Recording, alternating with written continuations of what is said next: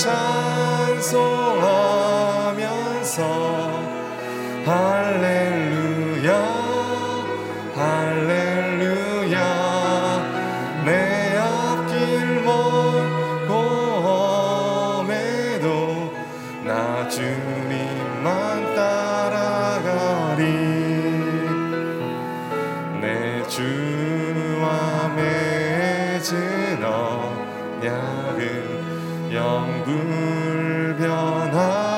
心。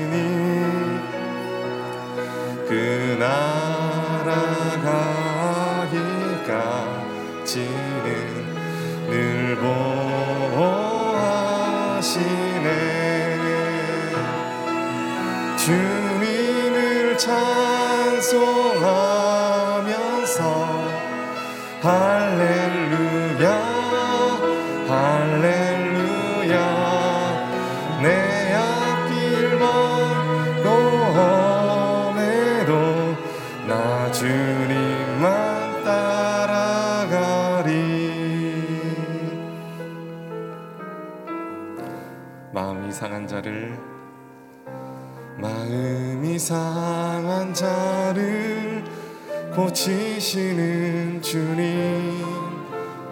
하늘의 아버지 날 주관하소서. 주의 길로 인도하사 자유케 하소서. 새 일을 행하사 분케 하소서. 의의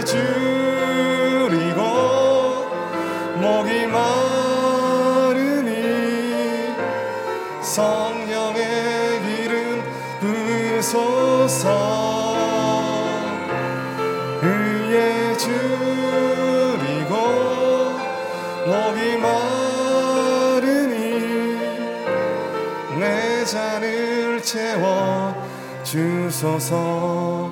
성령으로 채우사. 성령으로 채우사. 주보게 하소서. 주의 임재 속에 은혜 알게 하소서.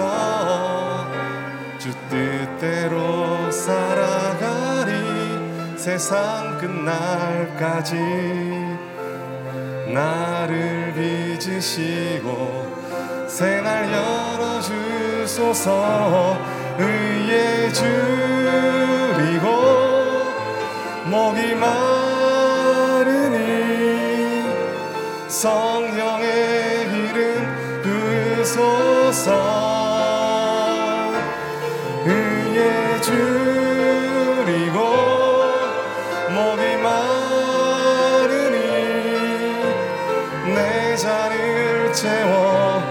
주소서 위에 줄이고 위에 줄이고 목이 마르니 성령의 기름 부소서. 위에 줄이고 목이 마르니 내 잔을 채워 주소서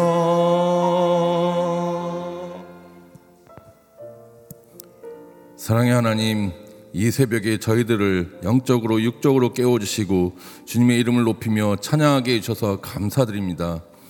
독생자 예수 그리스도께서 십자가를 지시고 돌아가시고 부활하셔서 우리의 죄악이 사여지고 저주는 축복으로 절망은 소망으로 변하게 하심을 감사드립니다.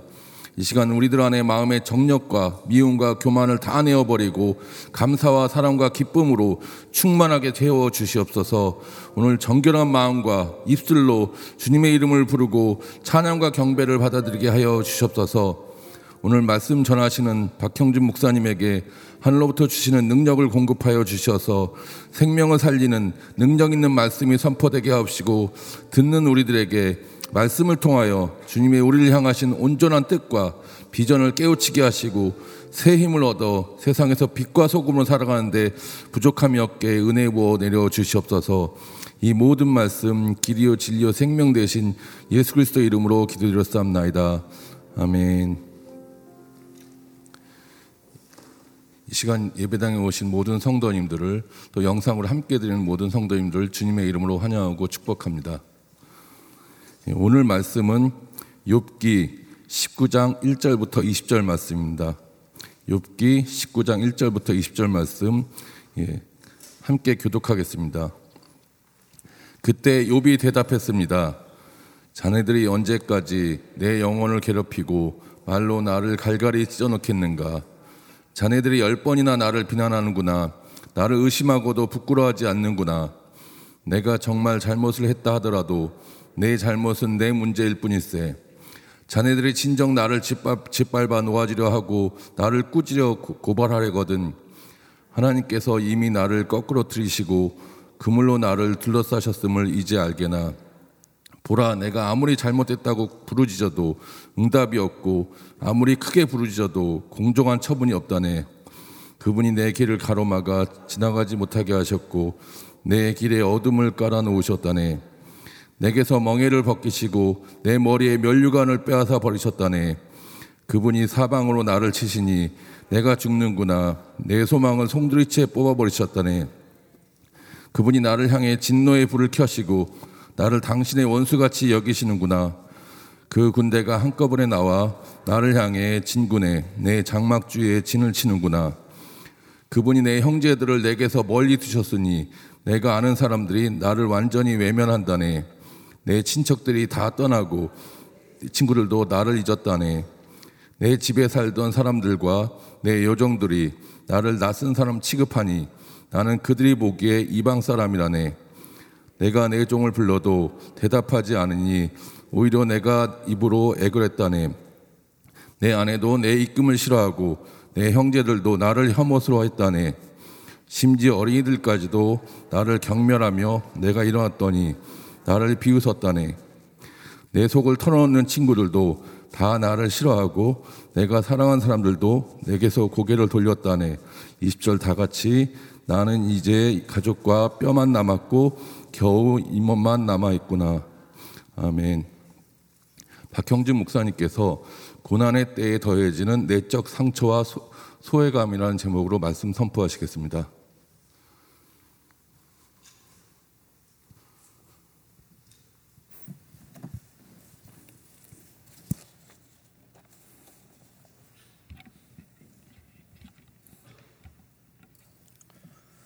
할렐루야. 시편 62편 1절과 아, 2절 말씀입니다. 나의 영혼이 잠잠히 하나님만 바라며 나의 구원이 그에게서 나오는도다. 오직 그만이 나의 반석이시요 나의 구원이시요 나의 요새이시니 내가 크게 흔들리지 아니하리로다. 아멘. 하나님만이 우리의 구원이 되십니다. 예, 아무리 세상에 비바람이 몰아치고 폭풍이 온다 할지라도 우리가 잠잠히 그분을 바라고 하나님이 나의 바위시고 요새가 되시고 나의 도움 되심을 알고 어, 그분을 또 기다리며 또 그분을 즐거워하는 저와 여러분이 되시기를 주의 이름으로 축복합니다. 예, 이제 욥이 빌닷의 질책에 대해서 하소연하면서 대답을 하는 장면입니다. 1절 6절 말씀 한번 같이 읽습니다. 시작. 그때 욥이 대답했습니다. 자네들이 언제까지 내 영혼을 괴롭히고 말로 나를 갈갈이 찢어 놓겠는가? 자네들이 열 번이나 나를 비난하는구나. 나를 의심하고도 부끄러워하지 않는구나. 내가 정말 잘못을 했다 하더라도 내 잘못은 내 문제일 뿐일세. 자네들이 진정 나를 짓밟아 높아지려 하고 나를 꾸짖어 고발하려거든 하나님께서 이미 나를 거꾸로 뜨리시고 그 그물로 나를 둘러 싸셨음을 이제 알게나. 앞서서 빌닷은 욥을 향하여서 악인이라 이렇게 암시하죠. 악인의 최후에 대해서 강하게 이야기했습니다. 그러나 욥의 입장에서는 그 빌닷의 이야기를 그대로 받아들일 수 없고 수긍할 수 없는 것이죠. 오히려 빌닷의 그리고 또 그 친구들의 어, 이야기가 자신의 영혼을 갈갈이 찢어 놓고 있다 이렇게 이야기합니다. 그들이 자기를 열 번이나 예, 열 번이나 비난했다. 열 번이라는 말은 완전수죠. 열 번. 그렇게 아주 철저히 충분히 차고 넘치도록 예, 비난 했다는 것이죠. 사람이 만약에 그 정도로 한 사람을 몰아붙였다면 조금 미안해서라도 아, 속으로라도 내가 좀 너무했나 이런 생각이 드는 게 당연하지 않겠습니까? 그런데 어떻게 그렇게 눈 하나 깜짝하지 않고 자기를 몰아붙일 수 있느냐? 나를 어떻게 이렇게 차갑게 대할 수 있느냐? 나를 의심하고도 부끄러워하지 않는구나. 나를 어떻게 그렇게 의심할 수 있느냐? 아, 설령 내가 그렇게 큰 잘못만 할 만한 일이 있다 할지라도 그래도 그렇지 어떻게 이렇게까지 혹독하게 나를 힘들게 할 수 있느냐? 내가 잘못했으면 내가 당할 일이지 왜 옆에서 도움은 되지 않을 망정 감나라 배나라 하고 있느냐 하소연을 하는 것이죠. 5절에 보니까 이렇게 이야기합니다. 자네들이 진정 나를 짓밟아 높아지려 하는가? 나를 꾸짖어 고발하려 하는가? 개혁 성경에 보면 너희가 참으로 나를 향하여 자만하며 내게 수치스러운 행위가 있다고 증언하려면 하려니와 이렇게 되어 있습니다. 욥이 지금 친구들을 향해서 뭐라고 이야기합니까? 나를 짓밟고 너희가 올라가려고 하는 것이냐? 너희가 그렇게 자만하냐? 아, 친구들의 자만함, 교만함을 지적하고 있는 것이죠. 다른 사람을 짓밟아서라도 자기가 높아지려고 하는 것, 그것이 이 친구들의 아, 행태다라는 것입니다. 얼마나 비열하고 눈살 찌푸려지는 일입니까? 그냥 스스로 높아지는 것도 아니고 누군가를 밟고 올라서려고 하는 모습, 눈살 찌푸려지는 모습이죠. 그런데 그런 모습이 세상에는 비일비재 합니다. 어, 지금 나라에서 점점 대선이 가까워 오니까 어, 여든 야든 경선이 이제 예, 진행되고 또 오늘 어, 야당 대선 후보가 또 결정되는 그런 날이기도 합니다. 이런 과정을 쭉 지켜보면서 한 가지 발견하는 모습은 서로 토론이라고 토론을 하는데 실상 자신의 이야기보다는 다른 사람의 허물을 지적하고 마치 여기 지금 요배 친구들이 하는 것처럼 다른 사람을 짓밟고 그러면 내가 올라갈 수 있겠지라는 생각으로 아, 그런 토론을 하는 모습을 보면서 아, 참 눈살이 찌푸려지고 안타까운 생각을 하게 되죠. 네가티브와 또 같은 당임에도 서로 내부 총질을 하고 상대방을 비난하고 헐뜯고 이런 모습들이 참 아, 정치라는 게 저런 것인가 발을 정자에 다스릴 친데 세상에는 정말 정치는 없구나. 하나님만이 바르게 다스리시는 분이시구나. 라는 것을 다시 한번 생각해 보게 됩니다. 예수님 당시 예수님을 시기하는 종교 지도자들 어떻습니까? 예수님을 어찌하든지 책 잡고자 옆에서 아, 따라다니면서 지켜보지 않습니까? 안식일에 혹시 어떤 일을 행하면 그것을 책 잡으려고 하고 또 무슨 일을 하면 그것이 문제가 되고 심지어 사람의 병을 고쳐 주었는데 귀신을 내쫓아 주었는데 그것조차도 아 이거는 귀신의 힘을 빌어서 귀신을 내쫓은 것이다라고까지 예, 그렇게 몰아가는 것이죠. 심지어는 나중에 십자가형을 그, 선고하기 위해서 거짓 증인을 내세워서 이야기하게 합니다. 군중들을 부추기고 빌라도를 압박하고 결국은 예수님을 십자가 처형에 이르기까지 그렇게 몰아붙였던 것이죠. 무엇 때문에? 예, 그들이 예수님을 시기했기 때문입니다. 시기했기 때문에. 빌라도가 그 들의 마음을 간파했죠. 아, 저들이 시기해서 이 무고한 사람을 죽이려고 하는 것이구나. 그럼에도 불구하고 빌라도는 다 알았음에도 예, 어쩔 수 없이 그 압력에 굴복하고 맙니다. 빌라도가 그러면 조금 더 나은 사람이냐? 그렇지 않습니다. 결국은 같이 동조하면 같이 죄인 되는 것입니다. 같이 예, 따라가게 되는 것이요. 주도한 사람이 잘못했고 그냥 압력에 굴복한 사람은 할 수 없는 것이다라고 할 수 이야기할 수 없는 것이죠.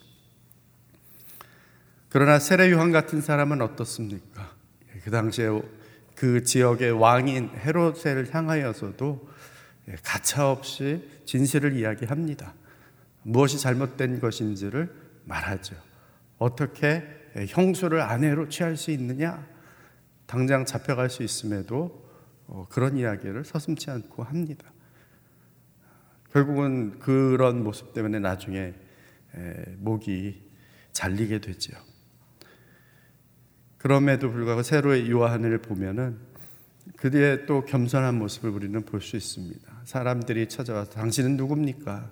혹시 그리스도 아닙니까? 아니면 하나님의 선지자이십니까? 그때 요한은 뭐라고 대답을 합니까? 나는 광야에서 외치는 자의 소리일 뿐이다. 자기를 향하여서는 한없이 낮아지죠. 사람들이 자기에게 나와서 세례받다가 예수님이 등장하니까 예수님에게로 쫙 다 몰려갑니다. 심지어 자기 제자들 중에서도 많은 제자들이 예수님을 따라갑니다. 그때 여전히 남아있던 제자 한 사람이 예수님 다, 아니, 세례 요한이요 다 가는데 어떻게 이런 일이 있을 수 있습니까? 스승님에게 물어보니까 이 세례 요한이 대답하는 것이 예, 그는 흥하여야 되겠고 예, 나는 쇠하여야 하리라. 세례 요한이 철저히 자기가 어떤 위치에 있는지를 알고 예, 그렇게 대답하는 것이죠. 겸손은 무엇이냐? 한없이 낮아지되 자기의 예, 바른 위치를 아는 것이 겸손입니다. 내가 지금 어디 있는가? 내가 이렇게 누군가를 밟고 올라가서 그것이 예, 나의 정말 뛰어난 모습인가? 아니라는 것이죠. 그 사람이 그럼 더 나아지는가? 아니라는 것입니다. 예수님 말씀하십니다. 인자에 온 것은 섬김을 받으려 함이 아니라 도리어 섬기려 하고 자기 목숨을 많은 사람의 대속물로 주려 함이라. 예수님이 이 세상에 오신 목적이죠. 예수님께 주어진 사명입니다. 예수님이 있어야 할 자리는 하늘 보좌 있지만 그 보좌를 다 내려놓고 오히려 인간의 형상을 입으시고 이 땅에 오시고 낮아지고 낮아져서 심지어 십자가를 지시기까지 자기 목숨을 많은 사람의 대속물로 주시기까지 낮아지신 것이죠. 이것이 참된 겸손의 모습이에요. 그냥 단순히 낮아진 것 때문이 아니라 바로 그분의 목적이 그분의 생명을 통하여서 많은 사람을 살리기 위한 것입니다. 그 누군가를 살리기 위해서라면 더 낮아져도 된다는 것이죠. 그 어떤 영혼 하나, 하나를 살리기 위해서라면 죽어도 된다는 것이죠. 바로 그러한 모습, 내가 해야 할 일을 예, 내 자리에서 하는 것이 진정한 겸손의 모습입니다. 우리가 세상에 사는 이유, 다른 사람 짓밟고 혼자 높아지는 데 있지 않습니다. 저와 여러분은 이미 이미 하나님의 자녀들이에요. 하나님의 자녀면 더 이상 어떻게 높아지겠어요? 더 높아지려면 하나님 되시렵니까? 그러면 마귀죠. 예, 마귀와 같이 되는 거죠. 도리어 하나님의 자녀라면 예수님처럼 자기가 낮아지고 또 낮아지더라도 그 누군가를 살리고 생명을 주고 소망을 주는 데에 힘써야 할 것입니다. 세상의 도토리 키재기 경쟁에 휘둘리지 않고 온유와 겸손으로 가족을 섬기고 이웃을 섬기는 저와 여러분들이 되시기를 주의 이름으로 축원합니다. 아멘. 7절로 12절 말씀 함께 읽습니다. 시작. 보라 내가 아무리 잘못했다고 부르짖어도 응답이 없고 아무리 크게 부르짖어도 공정한 처분이 없다네 그분이 내 길을 가로막아 지나가지 못하게 하셨고 내 길에 어둠을 깔아 놓으셨다네 내게서 명예를 벗기시고 내 머리에 면류관을 빼앗아 버리셨다네 그분이 사방으로 나를 치시니 내가 죽는구나 내 소망을 송두리째 뽑아 버리셨다네 그분이 나를 향해 진노의 불을 켜시고 나를 당신의 원수같이 여기시는구나. 그 군대가 한꺼번에 나와 나를 향해 친구네 내 장막 주위에 진을 치는구나. 앞서 6절에 보니까 욥의 친구들이 욥을 짓밟고 높아지려고 꾸짖고 고발하고 있지만 너희들이 그럴 필요가 없다. 자네들이 그럴 필요가 없네. 왜 그렇게 이야기합니까? 이미 하나님께서 자기를 짓밟아 낮추시고 낮추셨다는 것이죠. 하나님께서 자기를 거꾸로 뜨리고 그물로 둘러쳐 꼼짝달싹 못하도록 만드셨으니까 자네들까지 나를 그렇게까지 공격할 필요는 없지 않은가? 자네들 아니어도 나는 이미 충분히 힘들고 괴롭다라고 예, 토로하고 있는 것이죠. 이 모든 고난의 원인은 자신의 죄악에 있는 것이 아니다. 하나님께서 하신 일이다. 하나님이 원인 유발자이시다. 7절, 8절에 아무리 이런 일이 부당하다고 부르짖어도 하나님은 응답이 없으시고 길도 다 막아버리시고 나의 명예와 영광도 다 빼앗아가 버리셨다. 그렇게 말하면서 10절, 12절에 자기에게 이렇게 진노를 쏟아붓고 계시는 하나님을 마치 원수를 향해 공격을 퍼부어 오는 그런 군대에 비유하고 있는 것입니다. 욥은 자기에게 어떤 허물이 있을지라도 자기가 하나님 앞에서 이렇게 큰 고난 당할 만한 그런 만큼의 죄를 지은 적은 없다. 억울해하고 있습니다. 그러나 이런 욥의 부르짖음에도 하나님은 여전히 아무런 응답이 없습니다. 예, 답답하죠. 정말 예, 답답한 상황입니다. 자기도 지금 내 인생이 어떻게 하루아침에 이렇게 되었는가 도무지 이해도 안 되고 예, 힘들어 죽겠는데 친구들은 옆에서 위로랍시고 도리어 내 죄를 내가 알지 않느냐 빨리 정신 차리고 회개해라 그래야 하나님이 형벌을 멈추어 주실 것이다 그런 말을 계속 듣고 있으니 불난 집에 기름을 쏟아붓는 경기죠 그래서 하나님께 이거 뭔가 정상이 아니지 않습니까 이상합니다 착오가 있는 것 같습니다 내가 정말 이런 고난을 받아 마땅한 사람입니까? 하소연을 하고 기도를 하는 것이죠. 근데 아무리 하나님 앞에 부르짖어도 하나님은 묵묵부답이신 거죠. 침묵하십니다. 시편 기자들도 욥이 처한 이런 심정을 동일하게 경험했음을 우리에게 알려줍니다. 시편 89편 46절에 여호와여 언제까지니까? 스스로 영원히 숨기시리이까? 주의 노가 언제까지 불붙듯 하시겠나이까? 시편 10편 1절에 여호와여 어찌하여 멀리 서시며 어찌하여 환란 때에 숨으시나이까? 시편 13편 1절 2절에 여호와여 어느 때까지니까 나를 영원히 잊으시나이까? 주의 얼굴을 나에게서 어느 때까지 숨기시겠나이까? 나의 영혼이 번민하고 종일토록 마음에 근심하기를 어느 때까지 하오며 내 원수가 나를 치며 자랑하기를 어느 때까지 하리까? 이것이 욥의 심정이죠. 지금 욥이 당하는 고난을 우리가 보면서 이것은 욥이 욥만 당하는 고난이 아니고 이미 하나님 앞에 올바르게 서려고 했던 시편 기자들도 동일하게 경험했던 그런 경험들입니다. 우리의 믿음의 선배들도 이러한 경험들을 그들의 믿음의 삶 가운데 했음을 그들의 자서전을 통해서 볼 수 있습니다. 하나님, 왜 이렇게 침묵하십니까? 이 어려운 때에 도대체 어디에 계십니까? 그래서 그것을 소위 일컬어서 영혼의 어두운 밤이라 그렇게 명명합니다. 믿음의 삶을 가다 보면 그런 때가 있습니다.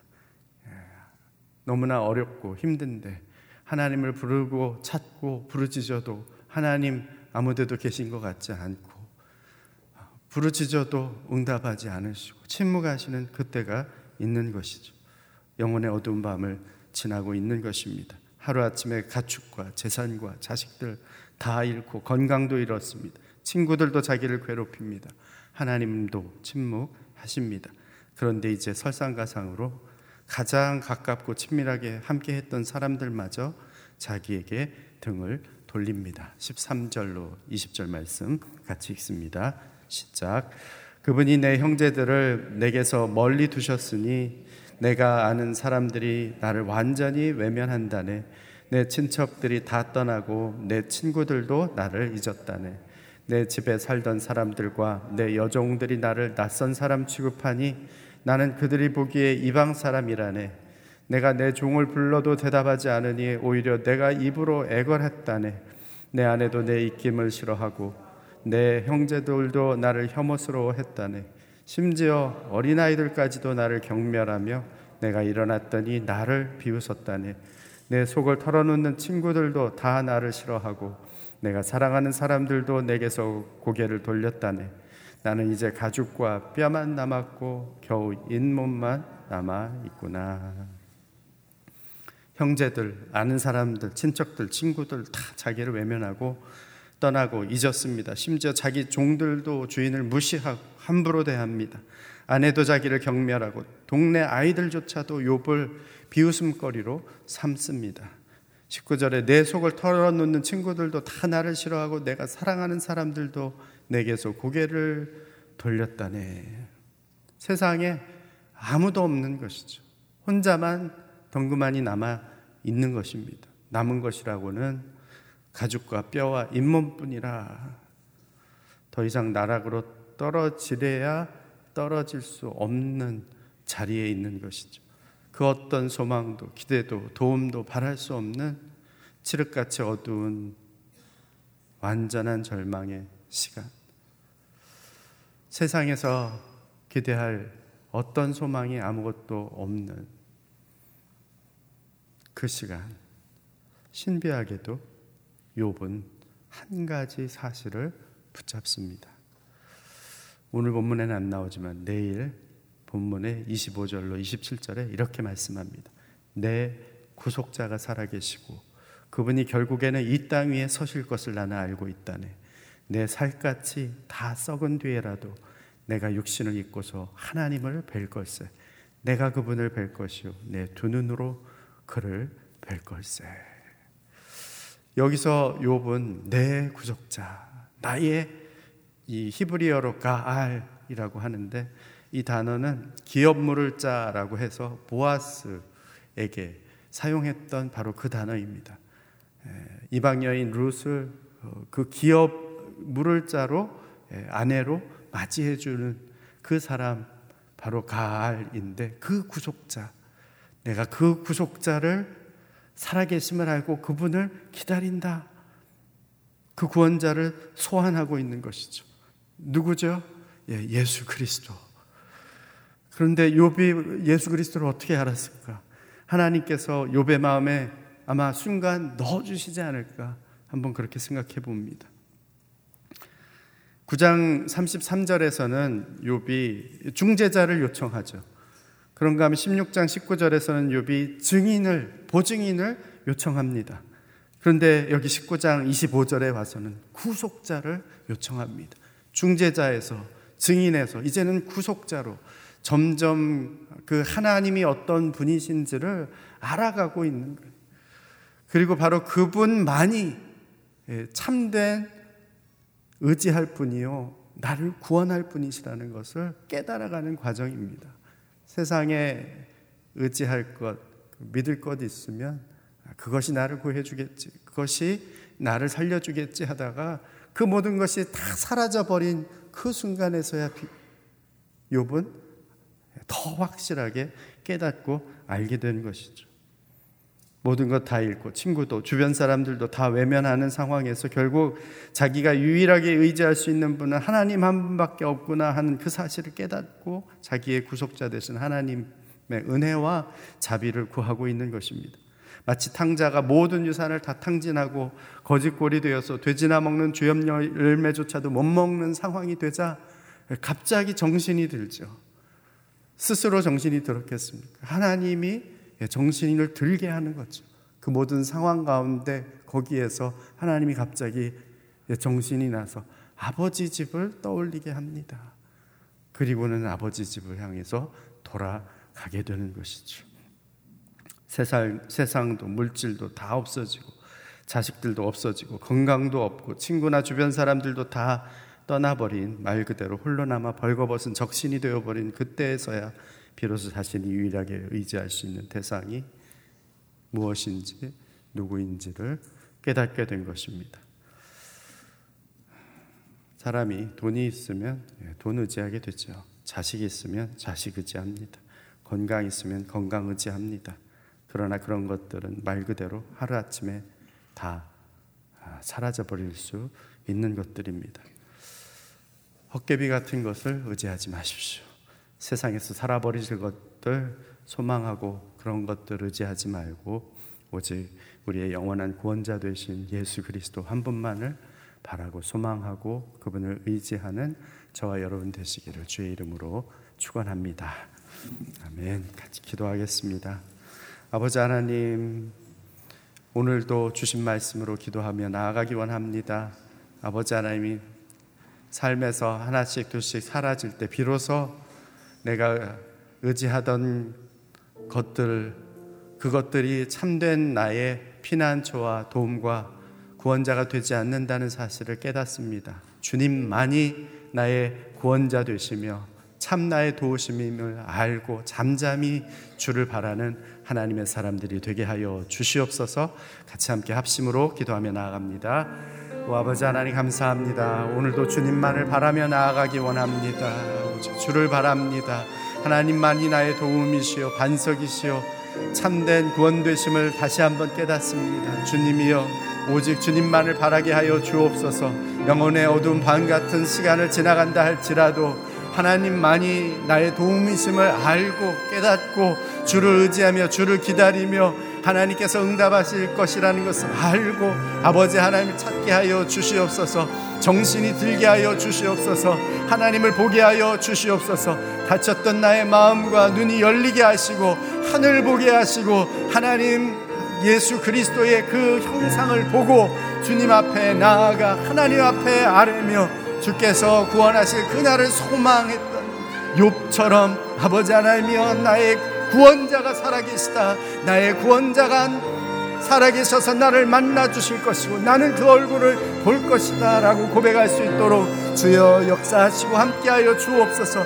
우리의 아버지 하나님 이 세상에서 연약한 우리의 결단과 연약한 마음들 주 앞에 올려 드립니다. 주님이여 우리를 새롭게 하여 주옵소서. 정령을 물부터 부어주셔서 아버지 하나님이여 세상에 그 어떤 지혜나 사람이나 물질이나 그 무엇도 의지하지 않고 우리의 마음을 낮추고 낮추어 아버지 하나님 주님 계신 그곳까지 이 머물게 하여 주옵소서. 이 세상에 살아가는 우리의 삶의 목적이 무엇인지를 분명히 깨달아 내가 아버지 하나며 그 영혼을 살리기 위하여서 그 사람을 살리기 위하여서 낮아지고 또 낮아져 생명을 내놓기까지 아버지 하나님 그 영혼을 살리는 일 가운데 사용받게 하여 주옵소서. 이 세상에 살아가며 예수 그리스도의 형상을 닮아 아버지 하나님 섬기며 하나님 사람들을 이 땅 가운데 세워가는 주의 백성들이 되게 하여 주옵소서.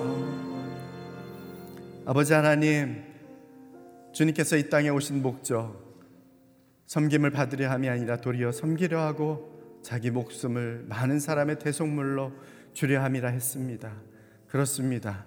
아버지 하나님 우리가 이 땅에 사는 목적이 무엇인지 다시 한번 알게 하여 주옵소서. 이미 구원받은 하나님의 자녀들로 이 땅 가운데 있을진데 아버지 하나님 우리를 통하여 한 영혼 한 생명이라도 살리는 자로 부르셨사오니 아버지 하나님의 그 일을 위하여 저희들이 섬기고 또 섬기고 낮아지고 또 낮아지게 하여 주시옵소서.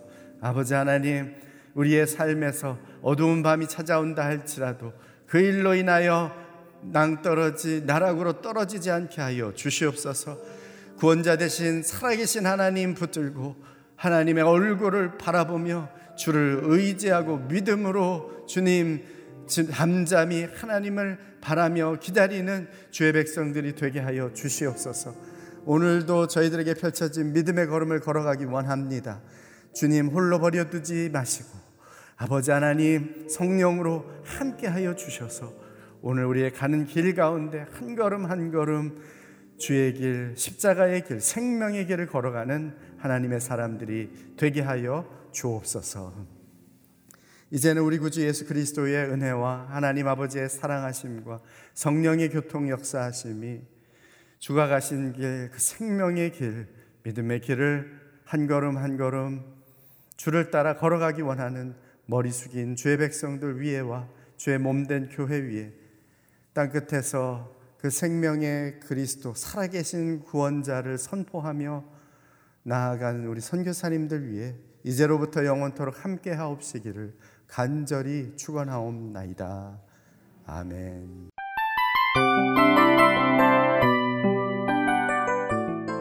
이 프로그램은 청취자 여러분의 소중한 후원으로 제작됩니다.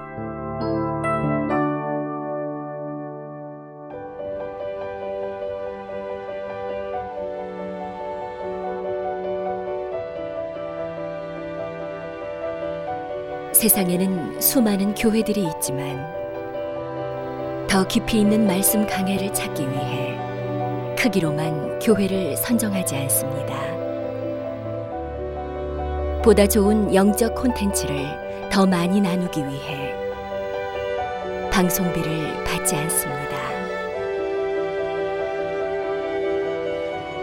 1년 365일 복음만 전하고 싶어서 우리는 광고를 하지 않습니다. 온누리의 복음을 땅끝까지. CGN TV와 함께 땅끝 성교사가 되주세요